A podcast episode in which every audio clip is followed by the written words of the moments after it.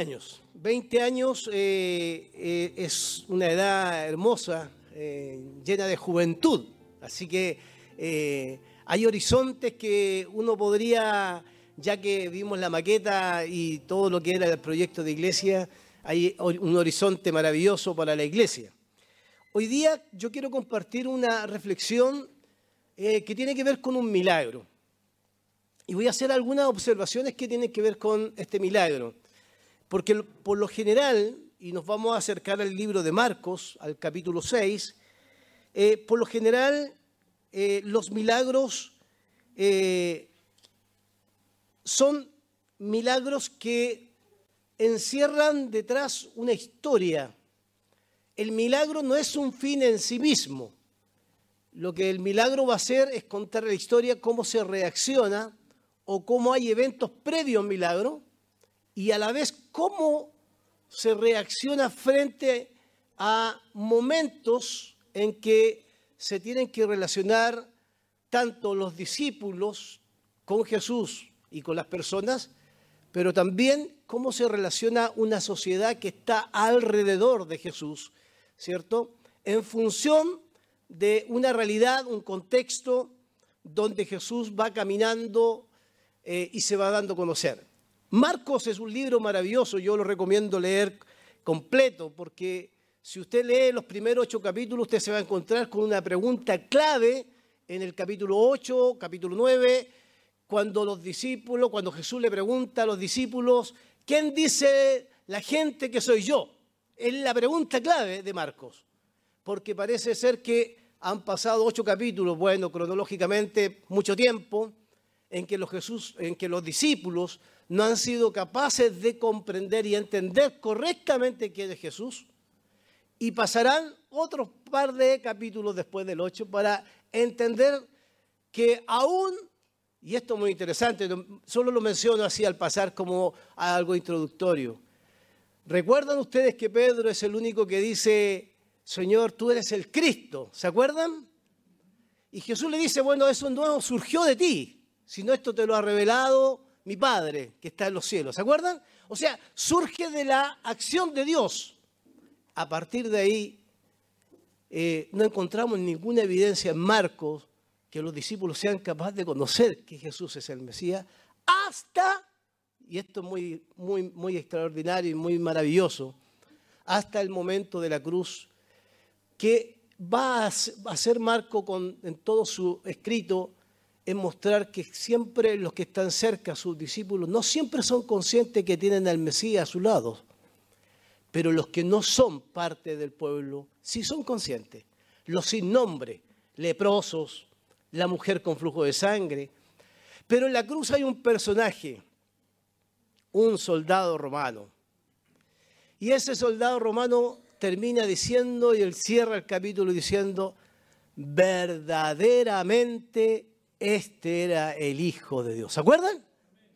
Y no fueron los discípulos.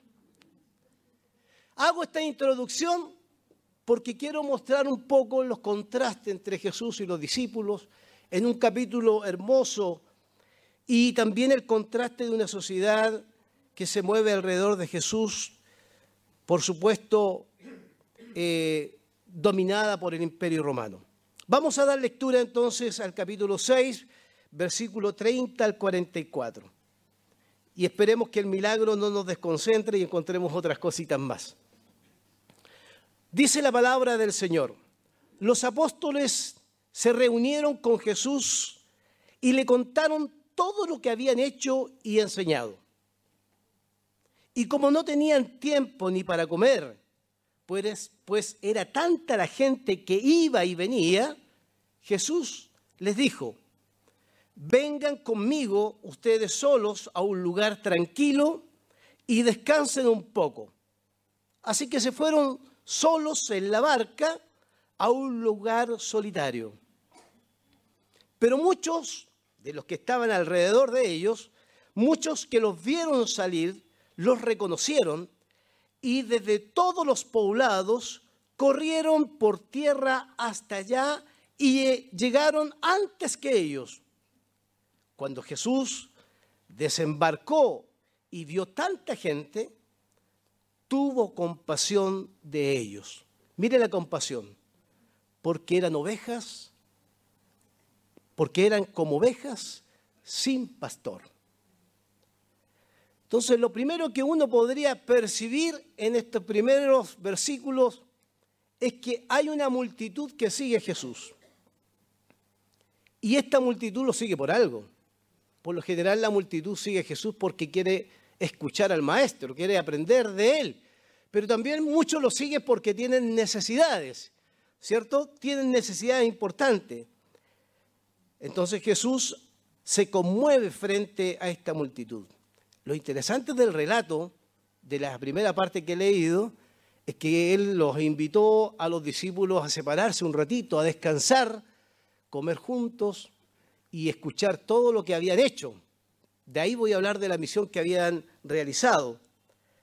Cuando se hizo tarde, eh, el relato dice, cuando se hizo tarde, Jesús les había enseñado, versículo 35, se le acercaron sus discípulos y le dijeron, este es un lugar apartado y ya es muy tarde.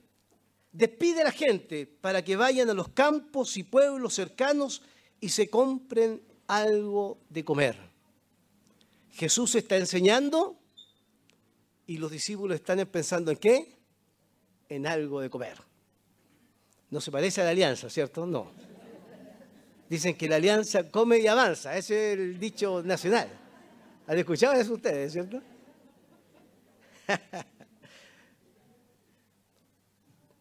A veces eso es así, pero contribuye al reino de Dios.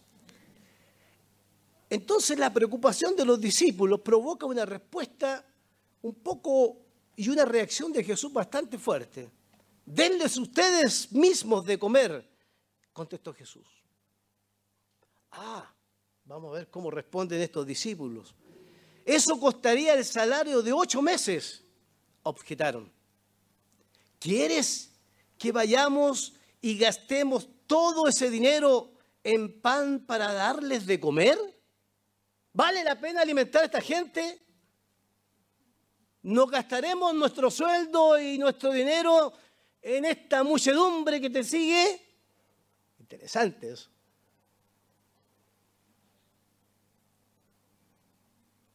Y Jesús responde de otra manera. ¿Cuántos panes tienen ustedes? Como que Jesús nunca responde preguntas. Yo, yo siempre entro en contradicción con Jesús. Nunca responde una pregunta, nunca. ¿Cuántos panes tienen ustedes? Preguntó. Vayan a ver. Después de averiguarlo, versículo 38, le dijeron, tenemos solo cinco y dos pescados. Entonces les mandó que hicieran que la gente se sentara por grupos sobre la hierba verde.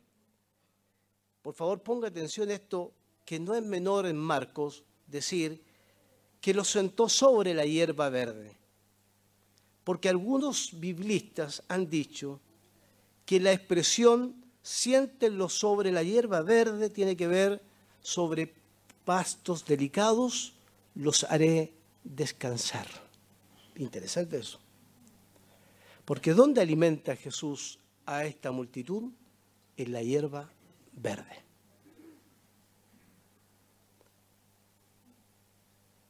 Jesús tomó los cinco panes, una vez que se agruparon de 100 y 50, tomó los cinco panes y dos pescados y como buen judío miró al cielo, los bendijo, Luego los partió los panes y los dio a los discípulos para que se los repartieran a la gente. También repartió los dos pescados entre todos. Comieron todos hasta quedar satisfechos. Se alimentaron. Y los discípulos recogieron, aparte de todo lo que recogieron, o sea, repartieron doce canastas llenas de pedazos de pan y de pescados, los que comieron en total fueron cinco mil, dice Marco, y Mateo le va a agregar a ese relato sin contar niños ni mujeres. ¿Se acuerdan ustedes, cierto, de ese relato? O sea, fueron más de cinco mil. Primero, quisiera plantear algunas consideraciones para leer este relato. que me parecen a mí fundamentales para poder tener algunas ideas que surgen. Lo primero, hermanos amados, siempre cuando uno lee un relato de milagros, tiene que encontrar en el relato del milagro, y, lo digo porque hemos estado estudiando por muchos años los evangelios y los relatos de milagros, los relatos de sanidad, los relatos de Jesús, como son los discursos de Jesús, las parábolas que eh, eh, llevan un mensaje oculto que interesantemente no entiende la gente, pero que Jesús se las revela específicamente a sus discípulos, que son para Jesús los pequeñitos a los cuales se va a referir en el libro de Mateo. Por eso dice él, te doy gracias Señor porque no has revelado esto a los sofos, en griego, a los sabios, sino que se lo has revelado a los pequeñitos. ¿Los pequeñitos quiénes son? los seguidores de Jesús. O sea, usted es un pequeñito. Y si usted ha podido entender la escritura de Dios, que Dios le ha revelado, porque ha tenido a través de su espíritu el amor, la misericordia de revelarnos esa palabra para poder comprenderla. Por lo tanto, considerar siempre que hay un texto clave que va a marcar desde ahí algunas ideas importantes. Y si usted eh, tiene su Biblia a mano, eh, estará de acuerdo conmigo que el texto clave o el núcleo de todo el relato es el texto que nos dice que Jesús cuando desembarcó de la lancha o de la barca, al mirar la multitud, dice, tuvo compasión de ella. Pero que interesante, porque el milagro como es de alimentación, uno podría decir, bueno, Jesús lo va a alimentar. Pero ¿qué hace Jesús? Dice que inmediatamente los alimentó. No, no, no, no. El primer alimento que reciben de Jesús es la enseñanza de Jesús.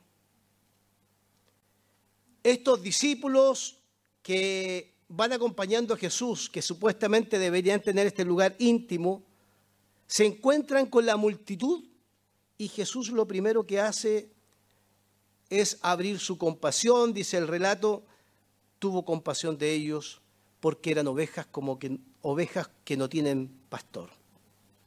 Los pastores, hermanos, para que tengamos una idea histórica, los pastores de Israel no son los pastores como los tenemos hoy día. Eso es, eh, históricamente todos los que han estudiado la escritura lo sabemos.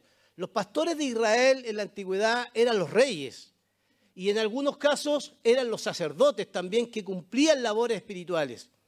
Por lo tanto, lo que va a mostrar este versículo bíblico es que la gente que está siguiendo a Jesús es la gente que ha sido desamparada, abandonada por aquellos que están gobernando.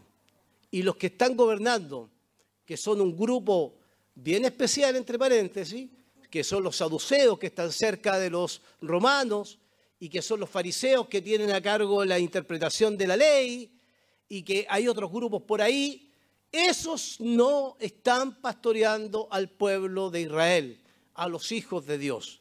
Por eso cuando el relato dice que al ver la multitud, Jesús tuvo compasión de ellos porque eran como ovejas sin pastor, entonces quien asume la posición de pastor inmediatamente frente a la ausencia de aquellos que no cumplieron su rol es Jesucristo. Y comenzó el pastor hacer lo que tiene que hacer un pastor, a enseñar a sus ovejas, a la multitud.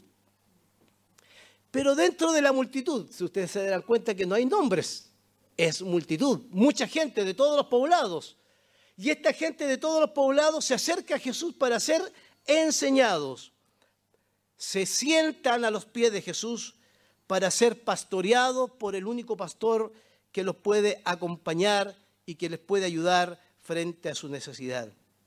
Y aquí hay un contraste marcado con los discípulos. El contraste está, hermanos amados, en que Jesús está pensando con el corazón como dicen algunas traducciones, volcado en misericordia frente a la multitud. Y los discípulos están volcados con su corazón materialista, mezquino pensando cómo se van a gastar su sueldo para poder alimentar a la multitud. Marcos es un libro que va a mostrar siempre estos contrastes. Voy a poner otro ejemplo. Hay un milagro entre todos que hace Jesús eh, a una mujer, ¿cierto? Que tiene flujo de sangre. Pero también hay milagros que hace a personas de las sinagogas que eran importantes. En medio de ese relato, de esos relatos, aparecen dos discípulos acercándose a Jesús y le dicen, Señor, cuando estés en tu reino, por favor, permíteme estar a tu derecha, a mí y a mi hermano a mi izquierda. ¿Se acuerdan? Porque parece que los discípulos quieren poder o quieren estar cerca del rey, por decirlo de una manera. Los contrastes en el libro de Marco están totalmente eh, visibles. Cuando Jesús hace algo, los discípulos hacen lo contrario. Jesús, se eh, eh, Jesús muestra esta compasión y su primera acción de la compasión es enseñarle el camino a esta gente para que se encuentren con el reino de Dios. Y digo reino de Dios solo para aclarar que aquí no hay muerte de cruz. Por lo tanto, en lo que está diciendo, encuéntrense con el reino. Marcos parte así. Jesucristo, Hijo de Dios, ¿cierto? Que vino a anunciar el reino de Dios. Entonces, este pueblo tiene que encontrarse con esos valores del reino de Dios y con el rey del reino, que es Jesucristo. Pero el contraste está en esto, que uno está volcado en atender con compasión a la multitud y otros están pensando en cuánto van a gastar. Y si vale la pena gastar eso en la multitud. Eso para mí es el primer contraste que encuentro acá. Es un contraste que no se puede dejar pasar, porque probablemente los discípulos de Jesucristo, no en, la, en el libro de Marcos, sino en la historia en general, han pasado por este, esta crisis, la crisis de colocar en la balanza qué es más valioso. Si el reino de Dios o si Jesucristo no es más valioso, entonces siempre habrá un Dios que lo reemplace sea este el dinero, sea este una actividad paralela a lo que es la vida eclesiástica, tal como decía mi hermana Tamara, será las actividades del mundo que nos saquen del servicio o será cualquier otra cosa que nos distraiga y nos saque de la misión más importante que es tener compasión también de las multitudes. Claro, lo que pasa es que nosotros cuando leemos Mateo estamos pensando en la gran comisión, que es ir y hacer discípulos. Pero Marco fue el primer libro escrito, ¿cierto? Eh, en el año 50. Y Marco está pensando que alrededor de Jesús hay personas sin nombre que necesitan tener y experimentar la compasión de Jesucristo. Hermanos amados, Probablemente acá todos nos podemos conocer, tener el nombre, pero hay muchos que no tenemos idea cómo se llaman. Y necesitan a una iglesia que está de aniversario, que mira hacia el futuro con un horizonte, que va a construir un templo maravilloso, del cual yo no voy a perderme la inauguración, pero no puede pensar que el templo es un fin en sí mismo, ni el milagro es un fin en sí mismo, sino que tiene que pensar que a ese templo tienen que llegar los sin nombre. Y los sin nombre son las multitudes que no tienen un pastor. Y no podemos pensar, ¿cómo vamos a comprar 20 sillas más? ¿Para qué? Para que lleguen los que no tienen nombre, los leprosos. No, compremos 50 sillas más, 100 sillas más, porque la iglesia tiene que estar abierta para qué? Para que todos aquellos, como esta gran multitud, conozcan a Jesucristo como el pastor y el Señor de nuestras vidas. Ahí está el gran desafío. Entonces el contraste primero que quiero que ustedes no olviden es el contraste en colocar nuestras motivaciones en las cosas correctas, hermanos. Estos discípulos, uno los mira y dice, pero ¿cómo? Se juntaron con Jesús, dice el relato, versículo 30, para contarle todo lo que habían hecho. ¿Y qué habían hecho? Si usted lee el capítulo 6, se va a encontrar que fueron encomendados por Jesús de ir de dos en dos y visitaron aldeas y lugares, hicieron, enseñaron, predicaron, hicieron milagros, eh, eh, expulsaron demonios, eh, hicieron tantas cosas maravillosas. ¿Qué les pasó a los discípulos a la hora de pensar en la multitud? ¿Se cansaron? Probablemente sí. Y ahí voy a hablar de mi segundo contraste. El segundo contraste es, ya el Señor, vamos a pensar como los discípulos, ¿ya? Vamos a pensar como los discípulos. Bueno, tanta gente, Jesús nos invitó a nosotros solitos nomás a retirarnos. No íbamos a comer junto con Jesús. No íbamos a descansar un ratito. Se suben a la barca. La barca en Marcos, es interesante el símbolo de la barca en Marcos. La barca en Marco es subirse al proyecto de Dios. Iglesia de Peñalolén, ¿estamos arriba de la barca del proyecto de Dios? 20 años en un proyecto de Dios. Yo lo creo, porque así ha sido bendecida esta iglesia. Pero ¿subiremos a otros a la barca? Pero vamos a retirarnos, vámonos a descansar, vámonos a un lugar apartado, estemos solitos juntos para que puedan ustedes contarme, síganme contarme qué hicieron. Hicieron muchas cosas maravillosas. Es interesante, en el mismo relato de Marco, capítulo después, no pudieron expulsar un demonio del hijo de un principal de la sinagoga. No pudieron los discípulos.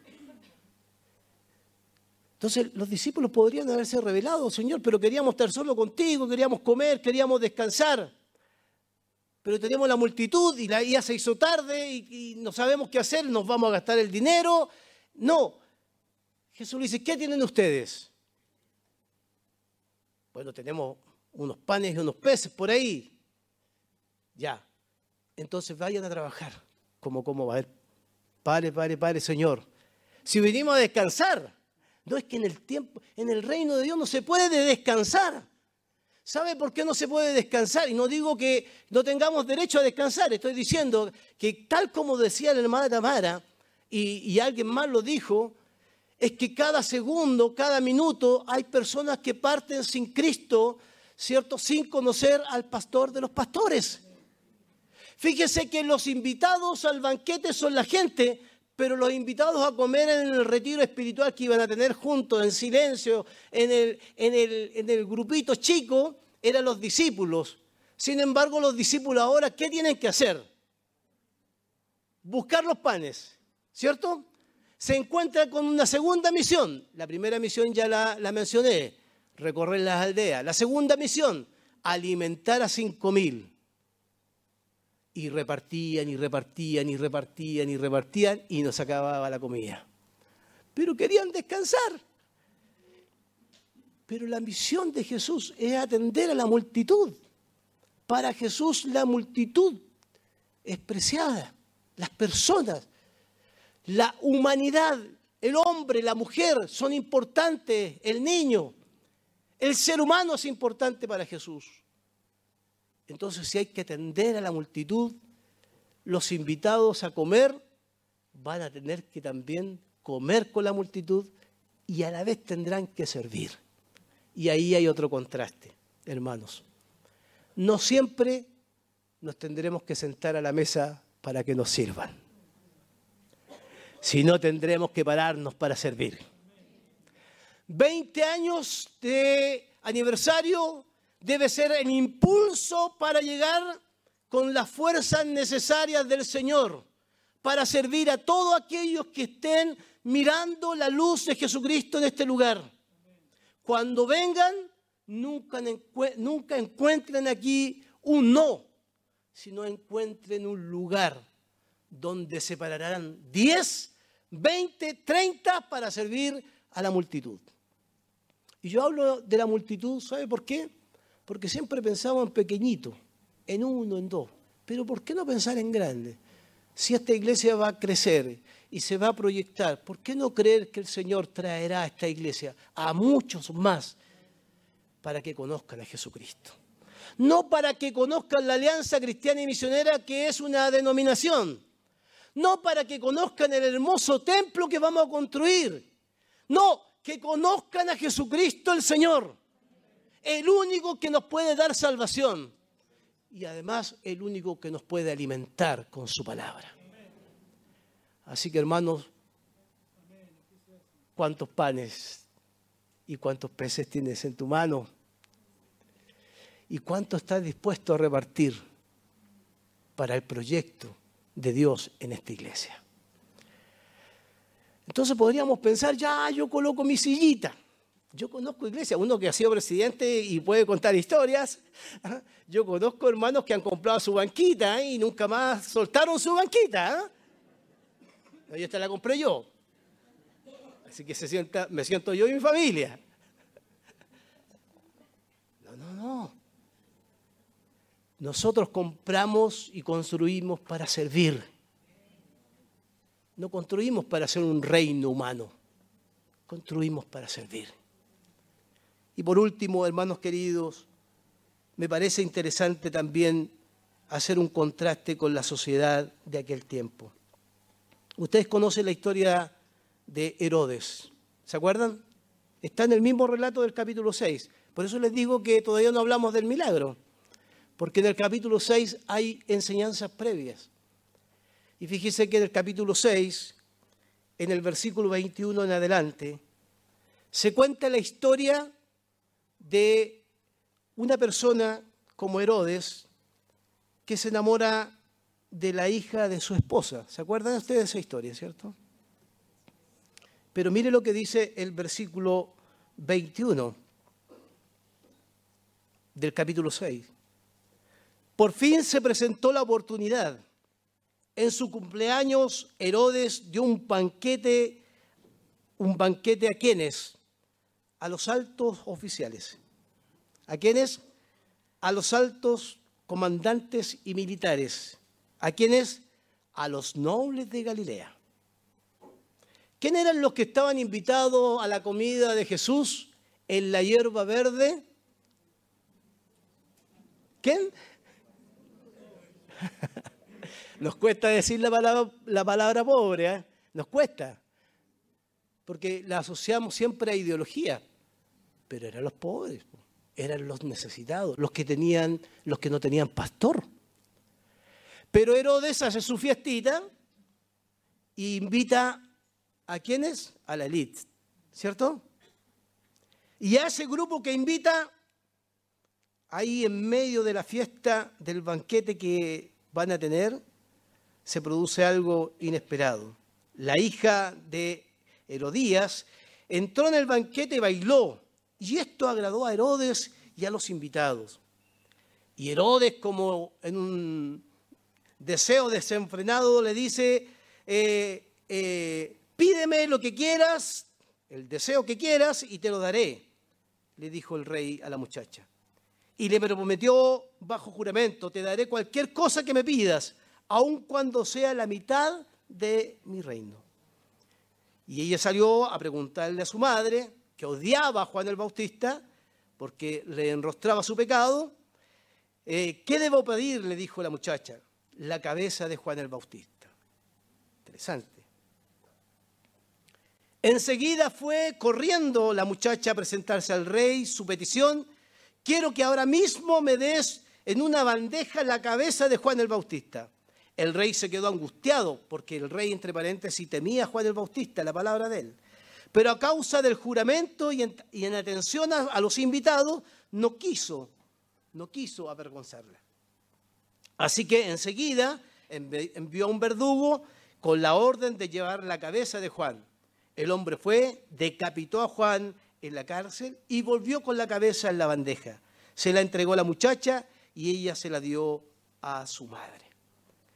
¿Por qué quiero hacer eh, un contraste entre estos dos. Uno es el banquete de Herodes para la elite y otro es el momento en que Jesús alimenta a los cinco mil. Porque la alimentación de los cinco mil, que es el milagro más extraordinario que uno encuentra en este relato, está para servir a aquellos que están necesitados. Pero el banquete de Herodes está para suplir un capricho. ¿Cuál era el capricho? ¿Cuál era el deseo? Porque hay una diferencia entre el deseo y la necesidad, ¿cierto? Todos sabemos eso. Aunque usted me dirá, pero pastor, hay un salmo que dice que el Señor cumplirá los deseos de nuestro corazón. Sí, sí, sí, yo lo sé. Pero cuando, cuando, cuando tienen que ver con la extensión del reino de Dios.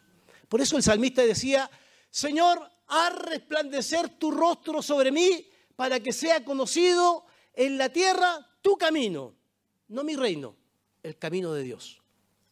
Es distinto. Entonces el banquete de Herodes se convierte en un banquete de muerte. Y el banquete o la comida de Jesús se convierte en una comida de vida porque siempre seremos invitados a la mesa para encontrarnos con aquel que nos alimenta para vida eterna. Pero hay banquetes peligrosos.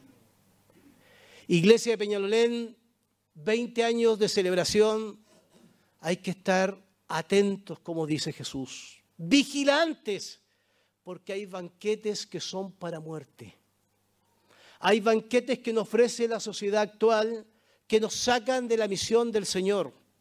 Banquetes que distraen nuestro corazón, nuestra espiritualidad, nuestra consagración y nos colocan ah, alejados de aquella obra que el Señor quiere hacer en nosotros. Por lo tanto, hay que estar atentos. Cuidado cuando cedemos a los banquetes que a veces nos sacan de nuestra relación con el Señor. Fíjense que yo siempre pienso en esto. Dejad los niños venir a mí, ¿cierto? Y no se los impidáis. ¿Se acuerdan de ese versículo? Pero resulta que a veces nosotros somos los mismos padres que impedimos que el Señor, que vengan al, al Señor los niños. Porque le hacemos panoramas paralelos a lo que la iglesia a veces tiene para ellos. Entonces hay banquetes peligrosos que se programan para alejarnos de la misión y de la obra del Señor. Permítanme terminar solamente con tres conclusiones finales para desafiarlos como iglesia en este aniversario. La iglesia en un aniversario o que celebra un aniversario siempre debe tener un horizonte claro. Las personas, las personas, no son números. Un día un joven se acercó a mí dentro de mi tarea pastoral y me dijo, pastor, ¿qué soy yo para usted? ¿Un número o una persona? Acá no hay números, aquí hay seres humanos, aquí hay personas, personas con distintas necesidades que Dios amó profundamente, por eso murió en la cruz, por las personas. Hermanos amados, Pensemos en ese horizonte, en este proyecto maravilloso de extender los 20 años a muchos años más, con la construcción de todo lo que pueda venir, siempre pensando no en los números, sino pensando en el dolor que tiene el ser humano, pensando en las personas que necesitan ser abrazadas, consoladas, que necesitan ser acompañadas espiritualmente no nos sirve de nada tener un edificio grande si no amamos a los que están a nuestro lado. Si no nos conocemos, podemos salir de este culto y capaz que ni siquiera saludemos a nuestro hermano, sino que proyectémonos como Jesús lo hizo, siempre con esta mirada, mirando a las multitudes como ovejas que no tienen pastor. Lo segundo, para cerrar, tiene que ver con esto. Nunca dejaremos de aprender Por lo tanto, como no dejaremos de aprender, el discípulo de Jesucristo, usted y yo, nunca debe estar cerrado a la posibilidad de servir. Ha pasado que cuando ya cumplimos ciertos roles en la iglesia, decimos ya no, ahora voy a descansar. No, no. Sí, yo entiendo que es bueno descansar. Todos nos merecemos descansar y es bueno darse un descanso. Pero mientras descansamos, servimos. Mientras descansamos, también podemos servir. Mientras pasamos por tribulaciones, usted no me dirá que no predica el Evangelio, cuando en medio de las tribulaciones podemos aún anunciar a Jesucristo en medio de nuestras tribulaciones. Porque Jesucristo no puede dejar de ser anunciado. Si es la respuesta para la humanidad y para nuestro país, Jesucristo no necesita obreros que estén descansando, necesita obreros dispuestos, obreros que no se oxiden sino que se desgasten por el Señor. Y en ese sentido, tendremos que alimentar a muchos con la palabra del Señor, en el lugar en que nos encontremos. Y por último, hermanos queridos, hay un alimento espiritual que no podemos dar a la gente, alimento de muerte. Hay iglesias y no voy a decir sus nombres porque también somos parte de esta iglesia, la alianza también comete estos errores. Podemos invitar y convocar a toda la gente de Peñalolén, de Chile, de Santiago, a que venga a nuestras reuniones, pero si tenemos un mensaje de muerte, nunca la llevaremos a los pies de Jesucristo. Eso nos obliga constantemente en un aniversario a revisar nuestra prédica y nuestro mensaje. Si estamos predicando una denominación o estamos predicando una doctrina simplemente o estamos predicando aquel Señor que tuvo compasión de la multitud. Ese Señor no ha cambiado. Ese Señor sigue presente entre nosotros y nos prometió estar con nosotros hasta el fin de los tiempos. ¿Para qué? Para que podamos proclamar el nombre de Jesucristo. Porque las personas son importantes. Que el Señor nos ayude en esta tarea, hermanos. Pónganse de pie, oramos al Señor.